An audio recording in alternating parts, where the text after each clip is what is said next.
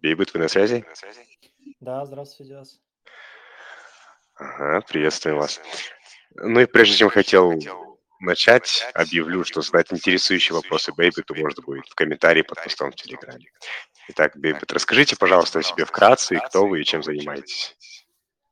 А, Меня зовут Бейбут, я являюсь старшим дата-сайентистом компании Amazon. а, Работаю в подразделении AWS, Amazon Web Services.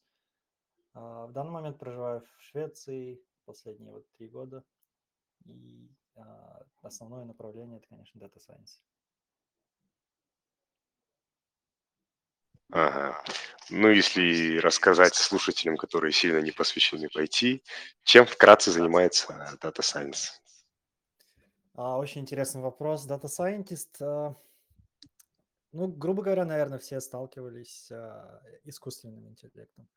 А, Это все работает на данных. Да. Data Scientist– это в первую очередь человек, который, который берет эти, эти данные, а, разделяет на несколько частей, понимает, что такое, и пытается найти какую, делает какую-то аналитику и пытается найти какие-то паттерны, какие-то а, интересные вещи, смотря на эти данные, и строит свои модели, находит какие-то формулы и использует их в ежеднев для, для улучшения какого-то бизнеса, для улучшения ежедневных а, занятий и так далее. Ну, допустим, самый яркий экзампл, э, яркий пример это, наверное, машины Tesla, которые самостоятельно ездят.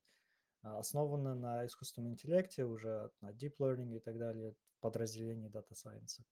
Или с другой стороны, допустим, большие компании, маркетплейсы, когда они продают какие-то вещи, они должны заранее прогнозировать, а, прогнози- про- прогнозировать спрос а, кон- конкретных определенных товаров. Тоже происходит а, через Data Science, через какие-то алгоритмы.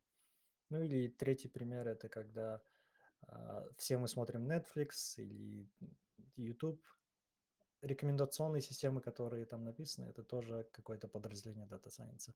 Вот, вот этим всем мы примерно и занимаемся в какой-то, в какой-то мере. Отлично, спасибо большое, Бейбут. Ну и хотелось бы спросить такой самый поверхностный вопрос. Как начался ваш путь в IT? С чего все начиналось? Мгм. Ну, хороший вопрос. а, Я люблю рассказывать про себя. И самый легкий вопрос на самом деле. А, Но у меня на самом деле, да, на самом деле у меня все стандартно было. А, Со школы после восьмого класса я учился в РФМШ в Казахстане, а, и там начал заниматься программированием. У нас был очень хороший учитель, который нас мотивировал. А, Мне понравилось. В первую очередь э, узнал про алгоритмы, потом написал свой первый код, и мне очень понравилось то, что я дал какую-то ком- команду компьютеру, и буквально за какую-то секунду он мне вычислил все, что надо. А, Ну и потом понеслось, начал заниматься чуть более углубленно, по- поучаствовал в олимпиадах. То есть школа у меня сыграла определенную роль. Очень, я думаю, хороший фундамент мне дала именно как программисту. А, После этого универ, после универа стажировка. А, Стажировку я делал в Германии над очень крут- интересным проектом. После этого я вернулся в Казахстан, а, работал в компании Tingish Royal где-то 4-5 лет.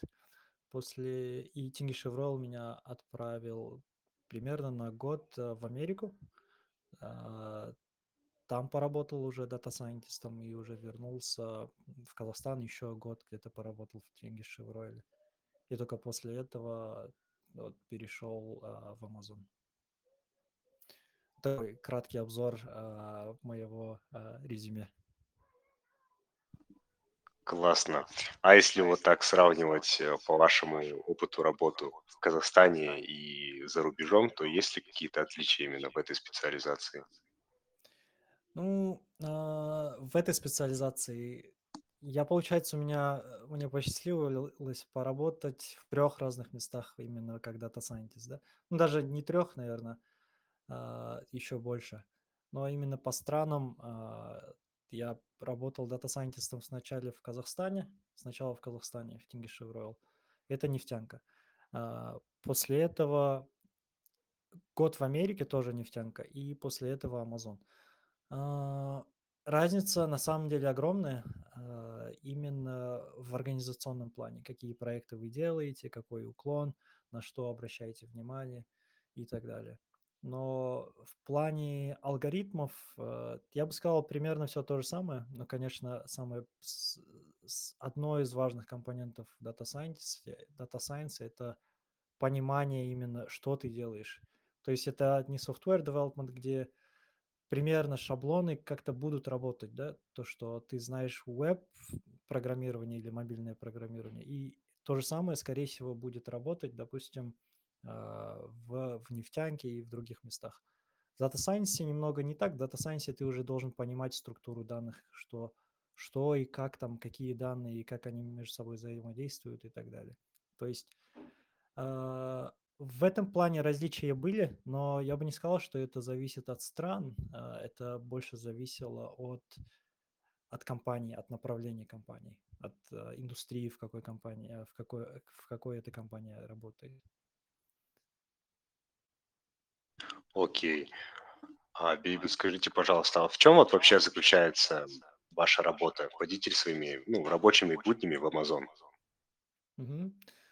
Давайте на этот вопрос я такой более развернутый вопро- ответ попробую, по- попробую дать, потому что, а, как я говорил, я работаю в подразделении Amazon, который называется AWS. Это Amazon Web Services, это облачные сервисы, которые Amazon тоже продает внешним клиентам. Если вы не айтишник, скорее всего, облачные сервисы, это sounds confusing, да? Ну, то есть немного запутанно. На, на самом деле, представим себе ситуацию, вот та, та, та же самая нефтяная компания.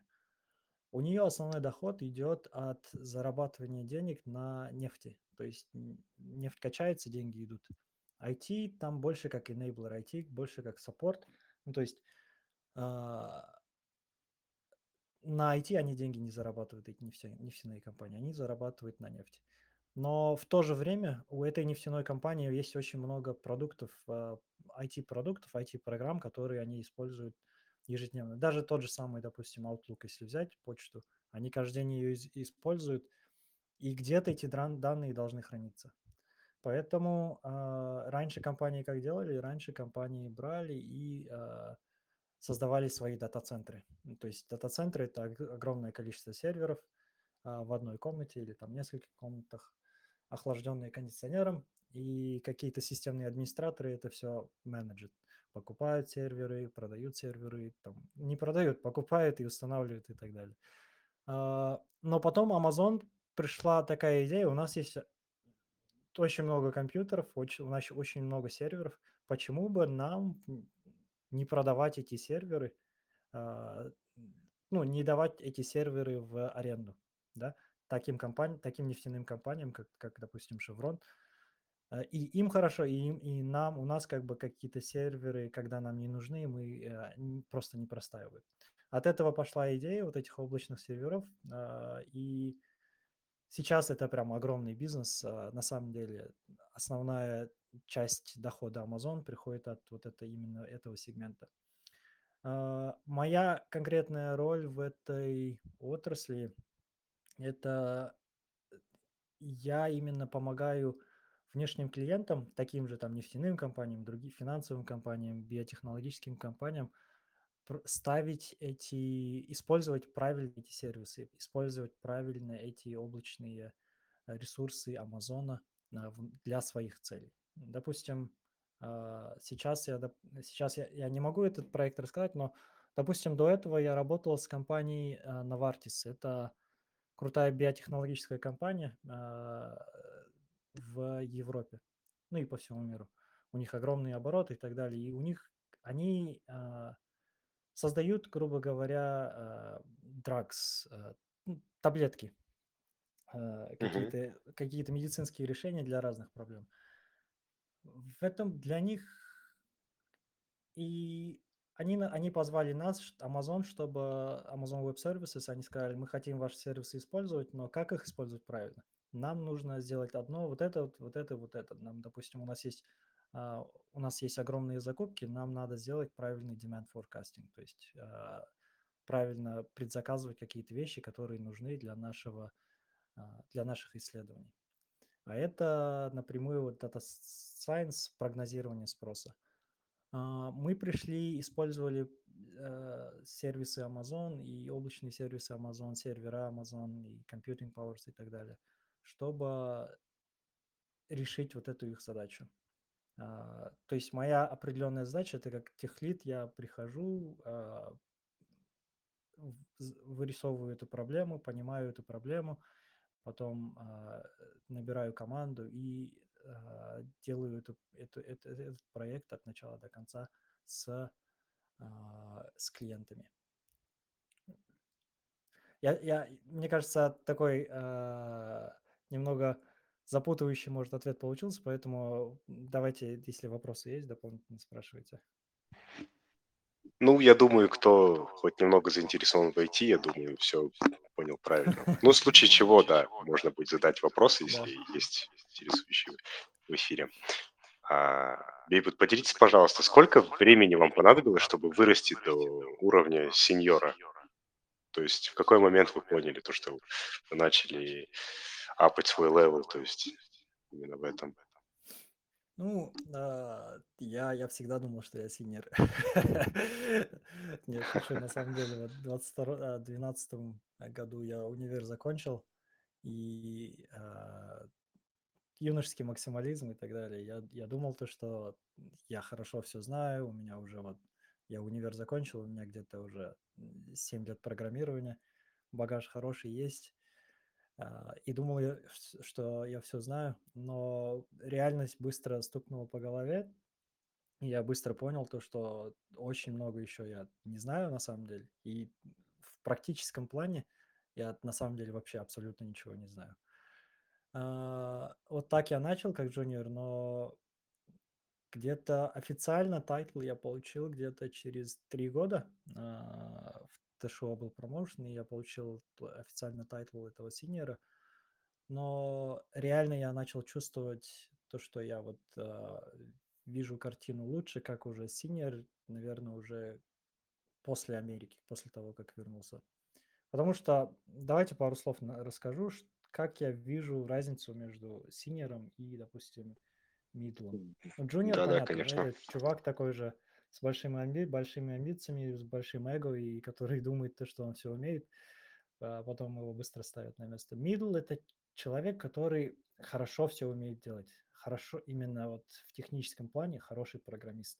Он не только программист, он быстро разбирается в нужной отрасли. Допустим, ему даешь одну задачу, он быстро выполняет. Ну, не быстро, но быстро понимает, быстро учится. Он знает хороший у него есть хорошая база, у него есть хороший фундамент и хороший опыт. Это для меня middle. Senior – это больше э, человек, который вот это, умеет все, что вот рассказали про мида, но плюс еще умеет две дополнительные вещи, которые его прямо сильно различают, отличают от мидла. Это первое, это умение видеть большую картину и приоритизировать. То есть э, человек, который, который, у которого есть много задач, и он умеет выбирать, именно, фокусироваться на именно том, что важно на самом деле, а не том, что ему кажется ну, как технически более сложным. Потому что зачастую могут быть проблемы, которые не связаны с IT, но на самом деле очень важные, чтобы вот этот твой IT-проект как-то пошел. Допустим, чтобы какая-то роль, а, а, какие-то данные можно было использовать или какой-то approval надо получить от каких-то начальников и так далее. А, вот эта вот приоритизация, я думаю, один из основных ключей. Второй, э, senior – это э, человек, который отталкивается от бизнес-процессов, то есть в первую очередь пытается понять, как а, его продукт, вот этот IT-продукт, его решение а, будет влиять на бизнес. Потому что МИД, скорее всего, он будет думать наоборот, он будет, э, он напишет код, потом придет и скажет, а, где-то этот код к вам подходит, как-то он может у вас быть использован. Ну, я, конечно, утрирую, но примерно так и это происходит. А senior, он наоборот посидит с вами там какое-то время, поймет все ваши бизнес-процессы и пойдет решать это через свой код. Ну, как бы такой более-менее развернутый а, ответ. Э, я почему это об этом говорю, потому что в Амазоне я уже, вот я говорю, где-то три года поработал и примерно 70 разных интервью проводил. И интервью разные бывают. Я, так как я senior, у меня интервью в основном вот на senior позицию. И много людей, которые подают на эту позицию, на самом деле они а, где-то на уровне мида. А, и очень редко попадаются люди, которые вот эту разницу видят и а, ее правильно используют. А для Амазона это сильно важно, потому что здесь, а, грубо, грубо говоря, команды как-то автономно работают. И вот поэтому, если кто-то собирается там подавать или готовится к интервью, я сильно рекомендую именно в этом плане подумать и вспомнить все свои проекты, вспомнить попытаться понять, какие бизнес-процессы, как, как вы на самом деле улучшали бизнес того или иного клиента с помощью вашего проекта. Мгм. Отлично, супер. Спасибо, Биби. Это очень полезная информация. Ну и как раз, если вы затронули такой момент, то могли бы поделиться интересным моментом, случаем, кейсом во время работы. Ну, конечно, чтобы это соблюдало рамки NDA. Мгм. М, Ну, проектов на самом деле очень много. А, Интересных проектов с технической стороны очень много, интересных проектов а, с, с- ну, просто потому что интересно тоже, тоже много. Мне вот, допустим, понравился один проект, про который я тоже могу говорить. а, Это с Формулой 1.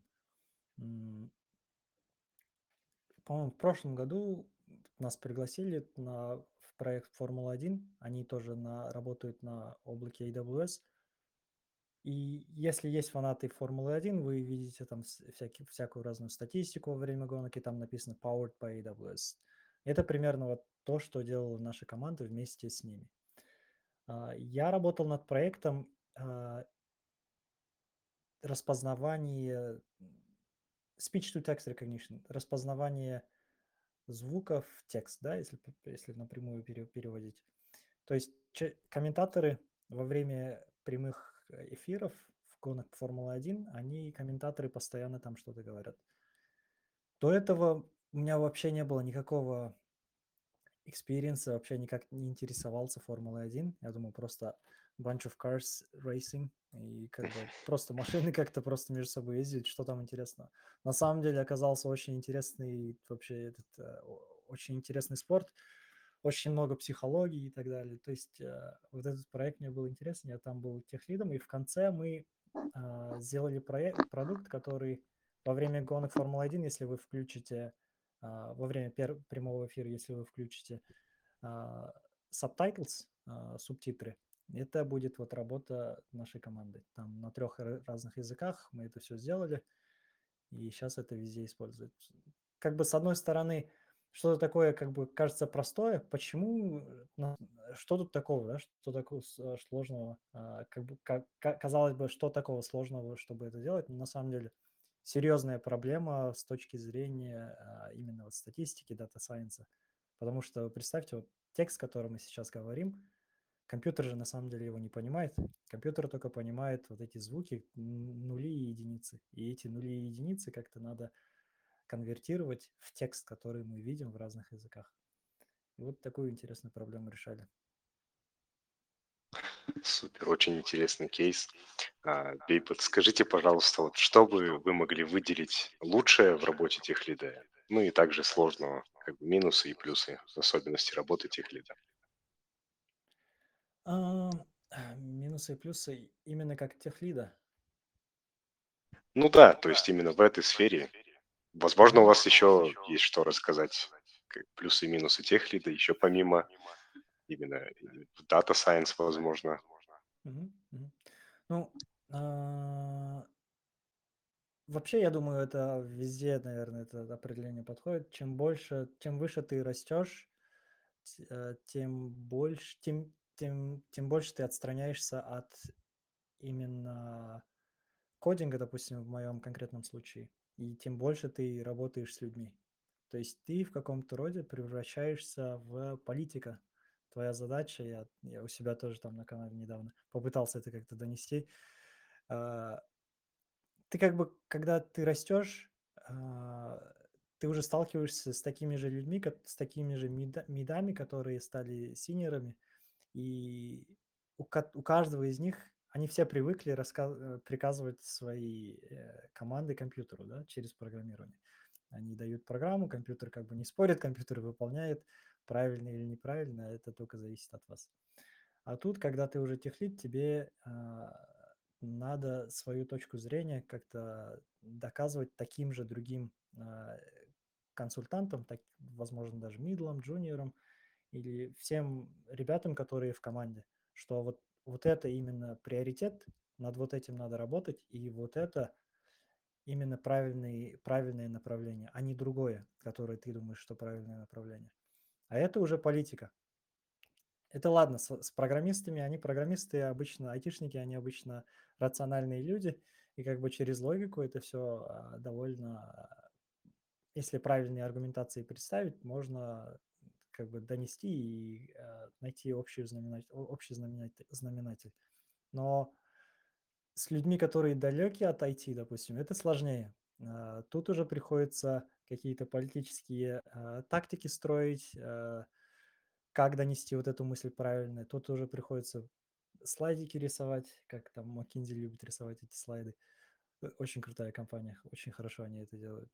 И тут уже приходится там напрямую работать с людьми, правильно работать с людьми и показывать в зависимости от уровня менять свою презентацию, менять свой язык в зависимости от уровня человека, с которым ты разговариваешь. То есть вот это, наверное, одно из а, сложностей в работе техлида, а, по моему мнению. Но зато огромный плюс то, что вот, допустим, вы проект делаете, и ты чувствуешь то, что у тебя не то, уже не только, только две руки, а уже у тебя вот, э, если 8 человек в команде, у тебя уже 16 рук, 8 голов, которые работают в одном направлении, а направление ставишь ты. А, Вот это тоже классно. Да, супер. Очень ответственная работа техлида. А если говорить о навыках, которые нужно развивать техлиду, то есть можете поделиться для молодых специалистов, которые, возможно, тоже планируют в будущем стать техлидом, то есть что нужно развивать, какие именно скиллы требуются? Ну, в первую очередь, конечно, без базы никуда. База должна быть э, хороший, фундамент должен быть хороший. э, Именно вот в практических технических знаниях. Потому что в первую очередь, когда ты, когда команда строится, есть несколько фаз. Есть а, forming, storming, norming и performing. Это вот четыре фазы, через которые любая команда, которая когда-то строится, всегда проходит. В IT и не в IT везде. То есть forming это вот команда создается, потом storming а, проходит какой-то шторм, где каждый пытается определить, в чем его роль, какая его роль, и э, кто тут главнее, кто умнее и так далее. После этого приходит э, норминг, когда уже все нормализуется, каждый уже все понимают, кто есть кто, а, и как, как говорится, как, как с кем разговаривать. И последнее перформинг, когда уже после нормализации команды уже люди работают хорошо, слаженно в команде. Но до этого да, надо дойти. Самое стрессовое это вот, как вы понимаете, storming.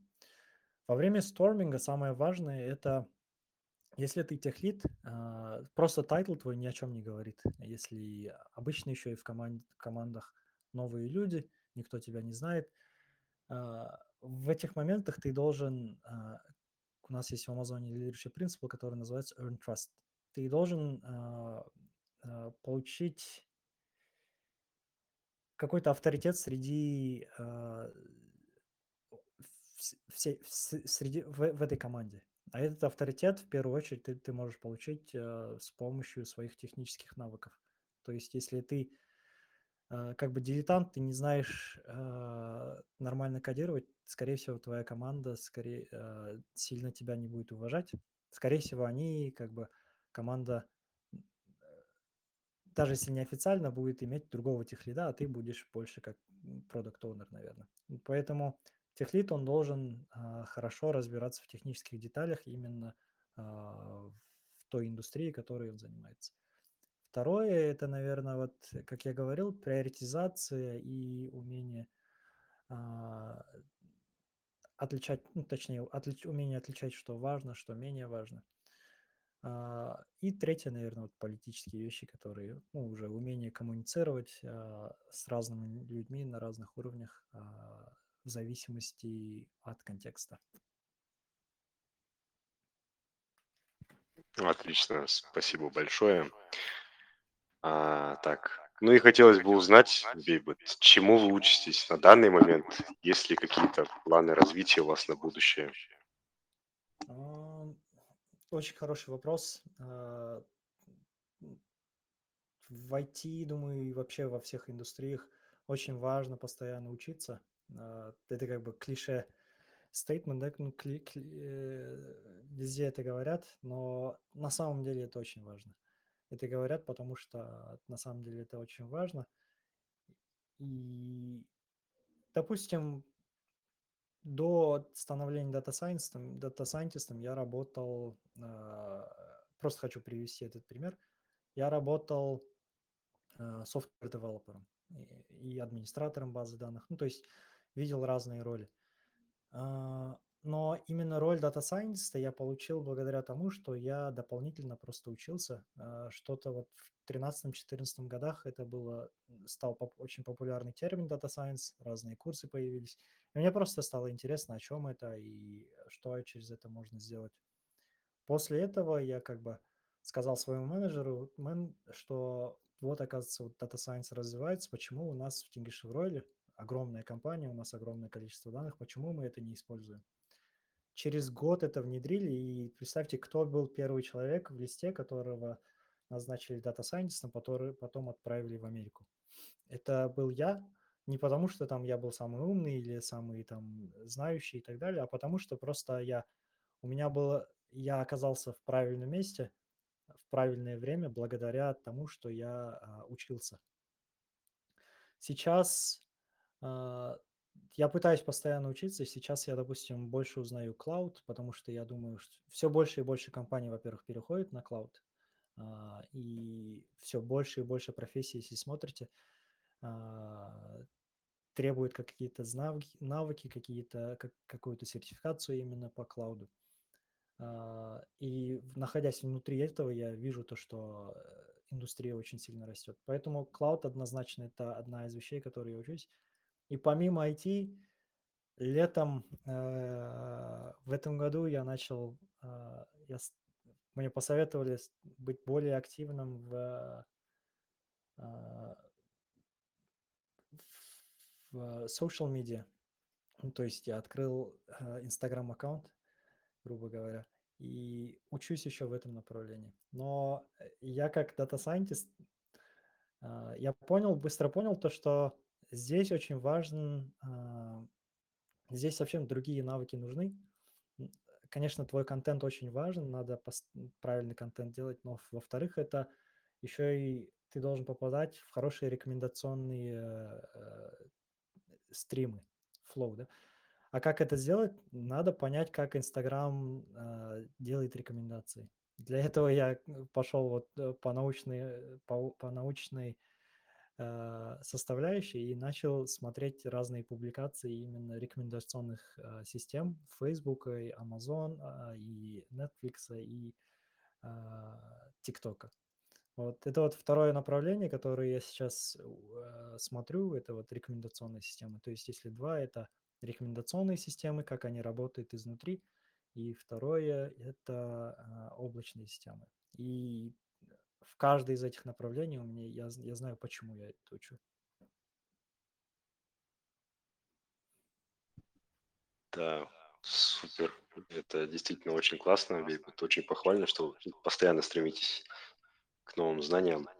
Ну и как заключение хотелось бы резюмировать наш эфир. А, могли бы, пожалуйста, также поделиться советами для тех, кто хочет а, работать в биг-тех компаниях, ну и, в принципе, дальнейшие перспективы Data Science IT-структуры, в принципе, IT-сферы?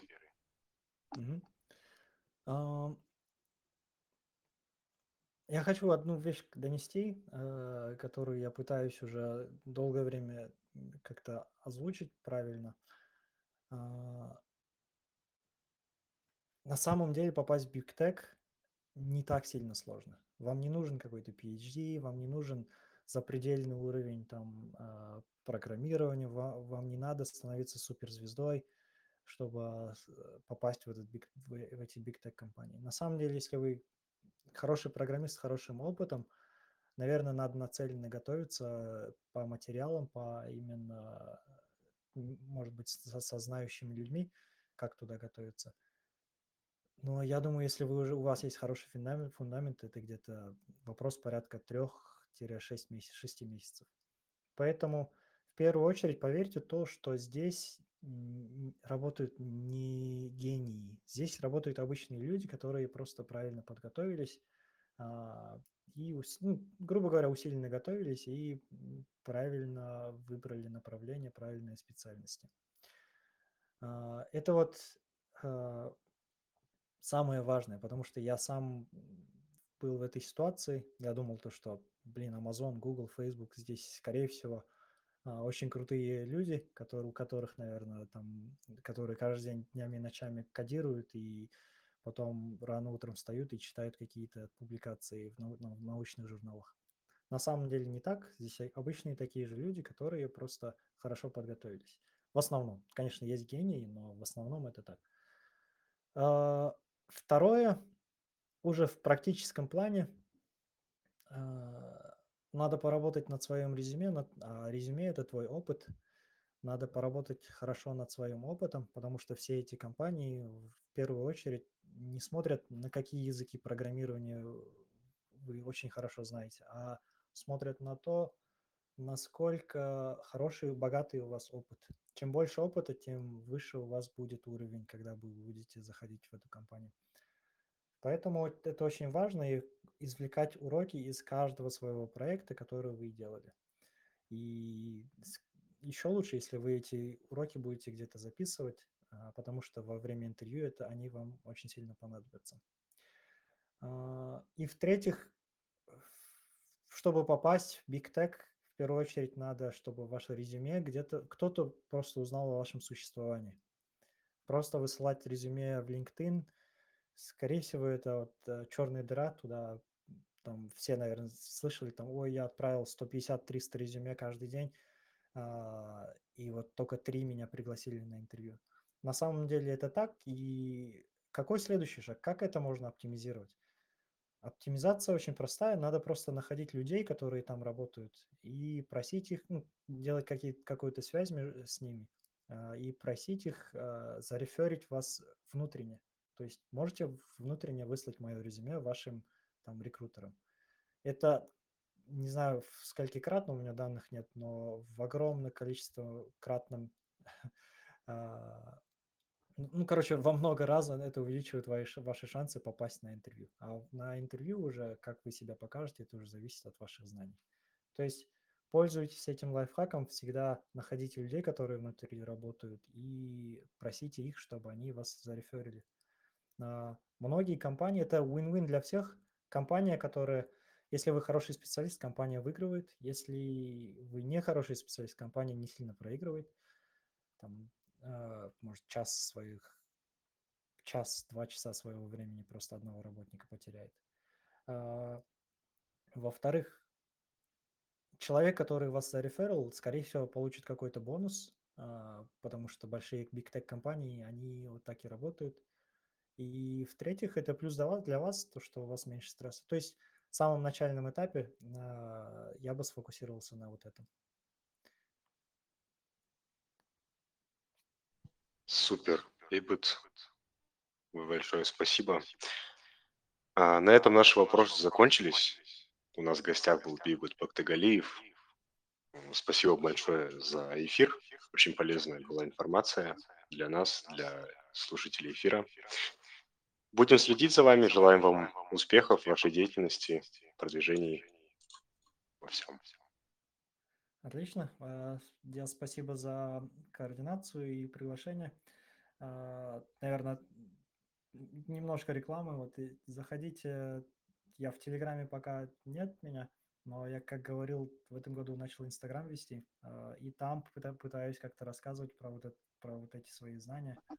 В будущем, дальнейшем, возможно, это перерастет как-то во что-то уже осознанное, в каком-то курсе, возможно, еще что-то. А, Так что присоединяйтесь. Также, если у вас есть какие-то вопросы, то я пытаюсь тоже а, отвечать на прямые сообщения, поэтому тоже обращайтесь. Спасибо. Все, спасибо большое, Бейбит. Слышали вас. Желаем вам удачи. Мгм, До свидания. Итак, наши слушатели, наш эфир подошел к своему концу. С вами на связи был B-Project. Желаем удачи.